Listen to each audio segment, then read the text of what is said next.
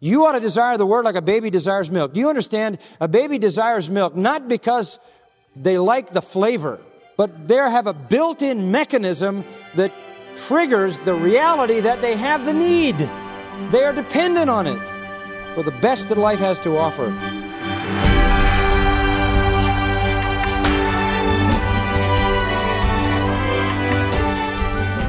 Welcome to Grace to You with John MacArthur. I'm your host, Phil Johnson. There's nothing that says you couldn't have a jacket without pockets or a car without a trunk. But one thing's for sure you can't separate ideas from words. Now, that concept, the importance of words, ties directly to another concept divine inspiration, the miraculous process by which 40 or so men were used by God to reveal biblical truth, truth you can trust because it comes from God Himself. And John MacArthur will examine the inspiration of Scripture today on Grace to You. Thanks for joining us on this Monday as John continues his series titled How to Get the Most from God's Word. And now, with the lesson, here's John. The Bible is revealed truth. In it, God speaks. New Testament writers affirm the Old Testament as God's Word. In fact, 320 times New Testament writers quote the Old Testament as God's Word. 1,000 times they allude to it as God's Word in a clear and definite reference to some Old Testament passage. So 1300 times New Testament writers affirm the Old Testament. And they do it in the law, the Pentateuch. They do it in the history books. They do it in the minor prophets, the major prophets, and the holy writings. Psalms, Proverbs, Ecclesiastes, Song of Solomon, and so forth.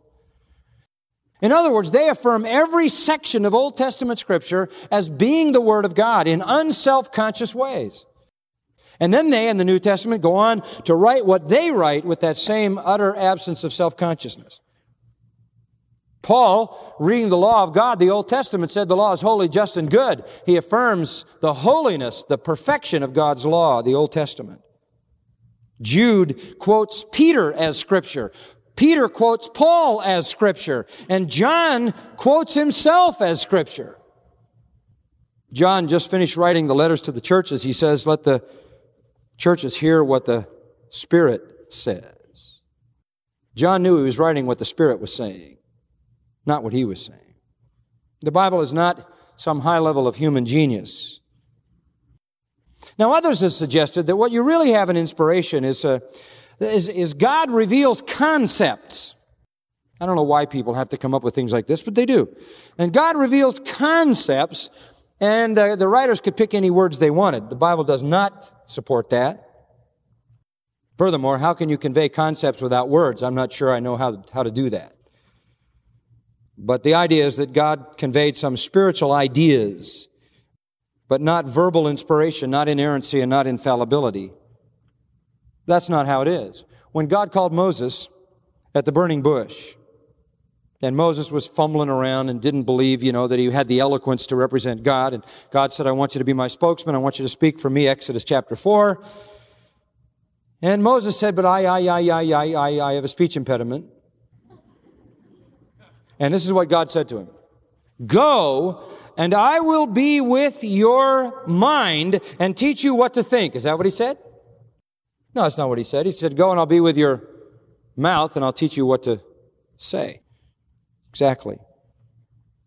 Samuel, the word of Jehovah was precious in those days. There was no frequent vision. In other words, it was rare to hear God speak. There was a rarity of scripture in that time. Samuel did not yet know Jehovah, neither was the word of the Lord revealed unto him. So there was a time of silence. This is recorded in 1 Samuel 3. Then all of a sudden God broke the silence and he called for Samuel. Remember, three times he called him and Samuel said this, speak for your servant hears. Speak for your servant hears. Isaiah says, I heard the voice of the Lord saying, whom shall I send and who will go for us? And then I said, here am I, send me. And immediately it says in Isaiah 6, and God said, go and tell this people, and God outlined exactly what he wanted to say verbatim. Jeremiah wrote, the word of Jehovah came to me saying, before I formed thee in the belly, I knew thee. In other words, it's explicit statement. The word of the Lord came to him and he just quotes it exactly. I sanctify thee. I've appointed thee a prophet to the nations. Whatsoever I command thee, thou shalt speak. Behold, I have put my words in thy mouth. Jeremiah 1, 4 to 9. Chapter 5 verse 14, I'll make my words in thy mouth fire. You open your mouth, fire comes out. The people are going to be like kindling, he says, and the word of judgment is going to burn them up. Chapter 15, thy words were found and I did eat them. Thy words were unto me a joy and rejoicing in my heart. In fact, in chapter 15 verse 19, Jeremiah said, God is as my mouth. In Ezekiel, he said to Ezekiel in chapter 2, I send thee to the children of Israel all my words that I shall speak unto thee, receive in thy heart and hear with thine ears and go and speak to them. That's how it was. God spoke, and they spoke. And they spoke what God told them to speak. There was Amos. He wasn't even a prophet. He says in chapter 7 of his prophecy, I was no prophet. I wasn't even a prophet's son. I was a herdsman and a dresser of sycamore trees. He was a farmer. And Jehovah took me from following the flock, and Jehovah said to me, Go, prophesy unto my people Israel. No training, didn't know what he was going to say, no preparation. You just go and you tell them exactly what I tell you to tell them. The apostle Paul was told by Ananias after he was blinded on the road to Damascus and was called into the ministry, he was told that he would be a witness for the Lord. In response to that, he tells the Galatians in chapter 1, what I preach, he said, I didn't receive from flesh and blood. It came directly from the Lord. The Lord called me, separated me from my mother's womb, called me through his grace, revealed his son in me, and I'm preaching, and I never conferred with flesh and blood. Taught by God. John, I was in the Spirit on the Lord's day in Revelation 1. I heard behind me a great voice saying, Write in a book. God told him exactly what to write. Even Jesus Christ, the Word made flesh, this is marvelous, received his message from God. Isaiah said of him, Jehovah hath made my mouth like a sharp sword. The Lord Jehovah hath given me the tongue of them that are taught, that I may know how to sustain with words him that is weary. He wakeneth morning by morning. He wakeneth mine ear to hear as they that are taught. Here is the Messiah speaking in prophecy, saying, I will speak only what God speaks through me. And Jesus said that. The words which thou gavest me, John 17, 8, I have given them. That's just what Jesus did. Only what God spoke did he repeat. So when you're talking about the Bible, you're not talking about some general ideas from God. You're talking about every word of God is pure. Not just floating ideas. You can't convey ideas without words. You might as well talk about a tune without notes, or a sun without light, or a sum without figures, or geology without rocks, or anthropology without men, or melody without music, as to talk about thoughts without words. Now to show you how profound this miracle was, turn to 1 Peter chapter 1 for a moment. 1 Peter chapter 1. 1 Peter chapter 1 verses 10 and 11. As to this salvation, now salvation is the theme of the Bible from front to back, and certainly the theme of the Old Testament, as God promises the coming Savior, the one who will bruise the serpent's head, the ruler that shall come between uh, the feet of of Jacob, the one who will be Shiloh, the, the prince that is to come, the Messiah, the final lamb pictured by all the sacrifices. The, the redemption in the Messiah to come is the theme of the Old Testament. So salvation is the main subject. So as to this salvation, verse 10, 1 Peter 1.10, the prophets who prophesied of the grace that would come to you made careful search and inquiry, seeking to know what person or time the Spirit of God within them was indicating as he predicted the suffering of Christ and the glories to follow. That's a fascinating statement. You know what it says? It says the Old Testament writers studied what they wrote to figure out what it meant. Now, if you're an author and you don't know what you mean by what you write, you're in trouble. Whenever you write, you write until you understand clearly what you're trying to convey and you, you believe it's clear enough for everybody else to understand. Um, you work very hard.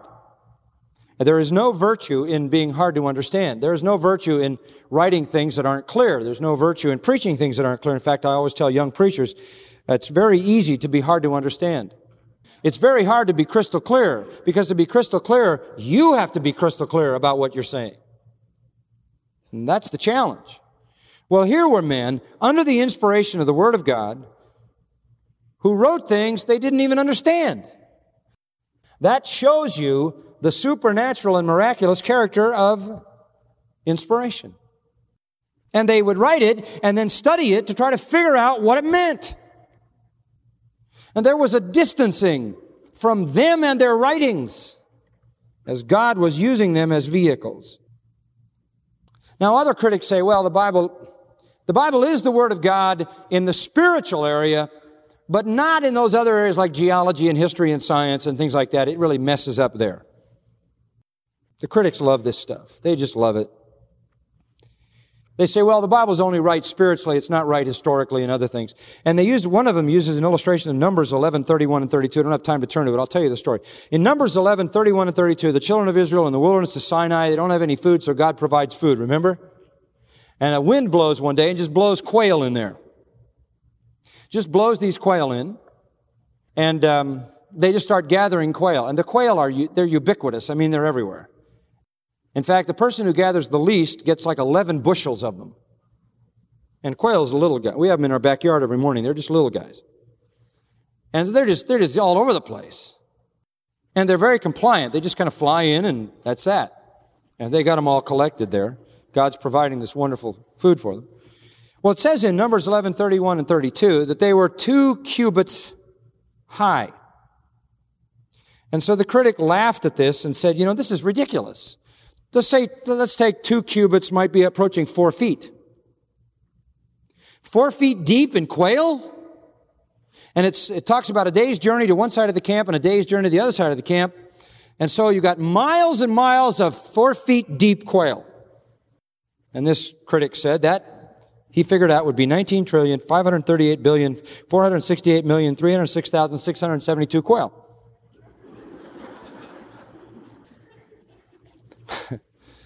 he says, see the folly of the Bible. I mean, this is absolute absurdity. But what he didn't understand was the Hebrew word, when it talks about them being four feet high, doesn't mean they were four feet deep. It meant they were flying at that elevation, which would be the perfect elevation to just, you know, just pick them out of the air. God blew him in from the Nile Valley and he had him flying at the right altitude. Didn't even have to bend over or jump up. The Bible is, listen, written by a God who's omniscient and he knows as much about quail as he does about spiritual things, right? Not any difference. So the word of the Lord, the word of God, is just that. You got to have that understanding in order to have the compassion and passion for the truth, in order to want to know it to want to make it a part of your life. Now that you understand what the Bible is, what does it take to be an effective student? Number one, you must be a Christian. You must be a Christian, you must be born again because 1 Corinthians 2.14 says, the natural man understandeth not the things of God. They are foolishness to him because they're spiritually discerned and he is spiritually dead. Verse 16, he doesn't have the mind of Christ. You can take all the finest theological scholars and all the greatest minds in the field of religion and you can put them together and put a Bible in front of them and they'll misrepresent it. I don't care how smart they are. I don't care how many degrees they have. I don't care how much theology they've studied. You can, you can see what they do to the Bible. Just go to any secular theology department of any university or any seminary that is full of unbelievers and you will see anti-God, anti-Christ, anti-Bible stuff. Sometimes they, they bring them on television. They had a thing on where they want to discuss the book of Genesis, so they brought in a bunch of unbelieving liberals to discuss Genesis. They all got it wrong. They all got it wrong. Why? Because they're natural men. They can't understand the things of God. Because they're spiritually discerned and they're spiritually dead. And it deeply bothers them that the not many noble and the not many mighty common folk understand the Bible. Because we have an anointing from God, namely the Holy Spirit who teaches us all things, right? And the Spirit is the discerner. Who knows the things of a man but the Spirit of, the Spirit is in, that is in the man, Paul says in that same chapter. And who knows the things of God but the Spirit of God? The Bible is confounding to any human mind, no matter how great that mind is. And it is as clear as it can be to any believer who will study it. Second point we made, you cannot be a student of Scripture unless you have a strong desire. There's got to be a passion for it somewhere. You will never get into the deep riches of God's truth unless there's some motivation for that. And I would venture to say that the reason most Christians never study the, the things of God deeply is because they just aren't motivated to that. They're motivated to do something else. We need to pray that God would give us that desire that's recorded in 1 Peter 2 2, like newborn babes, long for the pure milk of the word. You ought to desire the word like a baby desires milk. Do you understand? A baby desires milk not because they like the flavor. I think they like the flavor, but they have a built-in mechanism that triggers the reality that they have the need. They are dependent on it for the best that life has to offer, for health and well-being. The same thing is true as believers. If you want true spiritual well-being and true fulfillment, true joy and fulfillment in every area of your life as a Christian, it comes from the Word of God. You need to be motivated to long for that Word like a baby longs for milk. Somewhere along the line, that happened in my life, and I thank God for giving me that tremendous drive, that tremendous longing to know the Scriptures to pursue the truth of Scripture, a love for the Word, to, to proclaim it, to personalize it, to honor it, to fight for it. Uh, that's a tremendous blessing. No one will ever achieve a knowledge of the Word apart from a desire to do so. It starts with that passion of the heart. If you don't have it, you need to pray to, that God would give it to you. Read Proverbs 2. You want wisdom? Cry for it. You want discernment? Yell out in the street for it. Pursue it like like gold. Go after it like people go after things in the ground, like gold and diamonds and precious jewels. Job 28 says the same thing. He says, I, I look and I see these men and they make mines and they go for gold and they go for jewels and diamonds and they sink shafts into the earth where no one has ever been and they unter- overturn the earth and they do all this for human riches. And then he asks the question down in verse 20, but who finds wisdom? And the answer comes, only God knows wisdom and God reveals it to those who know him. Men in our world are very capable at digging up all kinds of precious things from a material side, but when it comes to the true wisdom, they're void of it, aren't they? It only belongs to those who seek it. Oh, only those who know God and in His strength seek to know truth. That takes me to a third point. If you're going to be a good Bible student, you have to be diligent. It requires diligence. When I was a kid growing up, they used to tell us, you know, read the Bible 15 minutes a day and have your daily devotions. Daily devotions drove me nuts basically, because I didn't like reading the Bible and not understanding it and then putting it down. And then the next day reading something else I didn't understand and then putting that down. I always wanted to know what it meant. Somewhere along the line, there has to be a diligence. There has to be a hunger to search the scriptures. They use the text of Acts 17. Acts 17 talks about the Bereans who were no, more noble than anybody else because they searched the scriptures daily to see if these things were so. That's what it takes. Be diligent to be a workman approved of God, needing not to be ashamed, rightly dividing the word. Be like those elders in 1 Timothy 5:17 who worked hard at the word and doctrine, to labor to the point of sweat and exhaustion. Yeah, young guys that come to seminary often ask kind of funny questions. I remember one young seminary guy uh, asked me one time, and the first time he met me, he said, uh, "You know, I just, uh, I just was going to ask you what, what one book you get all your good material out of." Well, that's a typical question of a guy who doesn't, know there is no such book. Um, but anyway, another one that I've always remembered was a young man said to me, um, what is the, and he was kind of starry eyed and I'm sure he expected, expected some spiritual esoteric answer. He said, what is the real key to great preaching? I said, well, it's the ability to keep your rear end in a chair till you understand the text. Boy, he was shocked. Yeah, that's the real key. What separates great preaching from poor preaching is whether you know what you're talking about or not. Oratorical gifts aside, it's when you understand it, as we said earlier, it's when you really understand the Word of God clear enough to make it clear to somebody else that that's, that's great preaching. And what separates the great student of the Word of God from the mediocre one is effort. Effort. Just plain effort. No magic. It's just effort. Let me give you a fourth prerequisite if you're going to be a Bible student. Holiness. Look at 1 Peter 2 1 again. 1 Peter 2 1.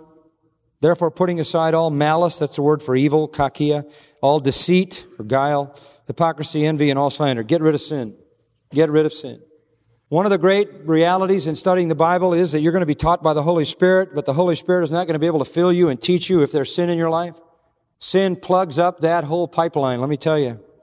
That's why it's so absolutely crucial to understand James 121. James 121 essentially partners with uh, 1 Peter 2 1 says this, putting aside all filthiness and all that remains of wickedness, all that remaining wickedness that's in you since your salvation, get rid of it and in humility receive the implanted word. That word can't go to work in your life until you've dealt with sin. So the first thing you do as you approach the word of God is confess your sin. Sin is a barrier. Why? Because it clouds your mind. It cuts off the free working of the Spirit of God. I'll tell you something else. It creates presuppositions for your study of Scripture. Because if you're harboring sin in your life, then you're most likely to twist the Scripture so it doesn't confront that. You mess with the truth and the interpretation of Scripture to hide yourself. Or if you aren't willing to be honest about your own life and honest about the, your own heart, and if you're not willing to expose yourself to the Lord in an open and honest confession of sin, then you definitely will come across passages of scripture that when they begin to pierce your heart, you'll find another way to interpret. And then when you get into the pulpit to preach, or when you get into a class to teach, or when you get to the place of discipling someone or leading your spouse or your children, you're going to hedge against the Word of God to protect your own sin. You cannot be an effective student of the Word of God an honest and effective student of the Word of God with sin in your life. That's why we so often say when people fall away from the Word of God, fall away from interest in the Word of God, don't want to come to church, don't care about hearing the regular preaching and teaching of the Word of God, have no appetite for the truth, it's indicative of sin. It's not just that sin, it's the sin that causes that sin of indifference toward truth. And usually it's a dead giveaway that truth penetrates and exposes something they don't want exposed. So one of the things that has to happen if you're going to really deal with the Word of God and receive the engrafted Word in its fullness and its purity and the power of the Spirit and in clarity is you're willing to give up everything or anything in your life that it touches on. And then a, a fifth is obedience. Because in verse 22 of James 1, he says, Now, prove yourselves doers of the Word and not merely hearers who delude themselves. You don't really believe what the Bible says unless you live it. Isn't that true? Is that fair enough? So a good student of the Bible learns and applies immediately, puts it into practice. It's not some ethereal thing. It's not some theoretical thing. It's a, it's a matter of life. Well, time is gone, so I'll just give you the, the last one. Number six, prayer. Prayer. Ephesians 1 is a uh, very powerful scripture. Ephesians 1, 17 Paul prays that the God of our Lord Jesus Christ, the Father of glory, may give you a spirit of wisdom and revelation in the knowledge of Him. And he says in verse 18, I pray that the eyes of your heart may be enlightened so that you may know what is the hope of His calling, what are the riches of the glory of His inheritance in the saints. Paul says, I pray for you, I pray for you that God will give you wisdom, revelation, knowledge, enlightenment, understanding. Pray. People ask me about prayer. I always say the times of most intense prayer for me are the times when I'm studying Scripture. And I'm asking the Lord for clarity I'm asking the Lord for wisdom, for insight, understanding, enlightenment, to understand His truth and how it applies in my own life as well as the church. You want to be a student of this miraculous supernatural book? It requires you to be born again, have a strong desire, be diligent, holy, obedient, and prayerful. And all of those things are the work of the Spirit, aren't they? So we must come to the place where we walk in the Spirit, yield to Him, plead with Him to work these works in our life. Let's pray. Again, our Father, our hearts have been so filled, filled with the time of worship, filled with the wonder of your truth. We're so grateful. We pray now that you'll confirm to our hearts all these things. Give us a great love for your truth, which is so life changing and produces joy and brings you glory. We would know it and live it for your glory and your name. Amen.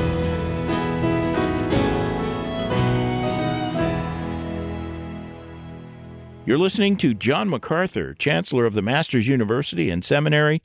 John's current study here on Grace to You is titled How to Get the Most from God's Word. Now, John, you went down a list of requirements today, requirements for being an effective student of the Bible. And of course, before you can be a student of the Word, you need to have confidence that the Bible is true, that it is reliable. Through the years, what have you found are the best ways to help people get that confidence and trust the Bible? Well, to start with, if a person is not a believer, the natural man understands not the things of God, they are foolishness to him. The default position of an unregenerate person is they're going to doubt the Bible. Hmm. But when you become a believer, the Spirit of God takes up residence in your heart, and that is the anointing that you have from God that shows you the truth. One of the results of salvation is not only confidence in the Bible, but obedience to the Bible. So it's, I would say, it's part of being a true believer to accept the Bible as the Word of God because the Spirit of God confirms the Word even as we read it and study it. Having said that, I have to also add that it's possible, and it happens more frequently than I would like to think, it's possible for Christians to lose confidence in Scripture. Hmm. Uh, they can be assaulted by the enemy in their in their minds. They can be assaulted by critics. Uh, they feel like there are certain things in the Bible that offend people, and so they back off of those. So it is important for Christian people to whom the Spirit of God is giving the truth of God through the Scripture to trust it. And this is where I think apologetics steps in. This is where the defense of the truth of Scripture steps in. It's really it's something you do for the Christian who may be struggling because there's so many attacks on Scripture. Now, along that line, I want to re mention what we talked about in an earlier broadcast that Grace to You has a, a really important gift to give you. It's free of charge. It's a booklet titled You Can Trust the Bible. And it takes you into the very, very carefully crafted reasons why the Bible is true. You have the Scripture's own testimony to its veracity. You have the evidence in the heart of the Holy Spirit. But also, you have reason. You can reason from the Scripture about the truth of the Scripture. And that's what this booklet will help you do. You can trust the Bible. If you don't trust the Bible, if you have doubts or questions, this is really going to make a difference in your life. And we'll send it free to anyone who asks, as long as we have a supply for a limited time. So uh, contact us now, email, phone, go to the website and ask for your free copy of You Can Trust the Bible. Thanks, John. And friend, if you have doubts about the Bible's trustworthiness, this booklet will help you settle those doubts and show you just how powerful Scripture is. To get your free copy of You Can Trust the Bible, contact us today. Call our number here, 855 Grace, or go to our website, gty.org. John's booklet, Why You Can Trust the Bible, is a great resource to go through with a new believer, or perhaps someone you're discipling Again, you can trust the Bible. It's our gift to you. Just call 855 Grace or go to our website, gty.org. And when you get in touch, I'd encourage you to let us know how you're benefiting from our ministry here. Your feedback is more important than you might think. Make sure you let us know how you hear the broadcast, whether it's online or through Grace to You's apps or simply on a radio station. Let us know when you get in touch. Email us at letters at gty.org, or you can write to Grace to You, Box 4000, Panorama City, California, 91412. And now for John MacArthur and the entire Grace to You staff, I'm Phil Johnson. Thanks for starting your week here with Grace to You, and be back tomorrow as John refines your Bible handling skills, showing you a way to study and interpret the Bible that you may have never considered. It's another 30 minutes of unleashing God's truth one verse at a time on Grace to You.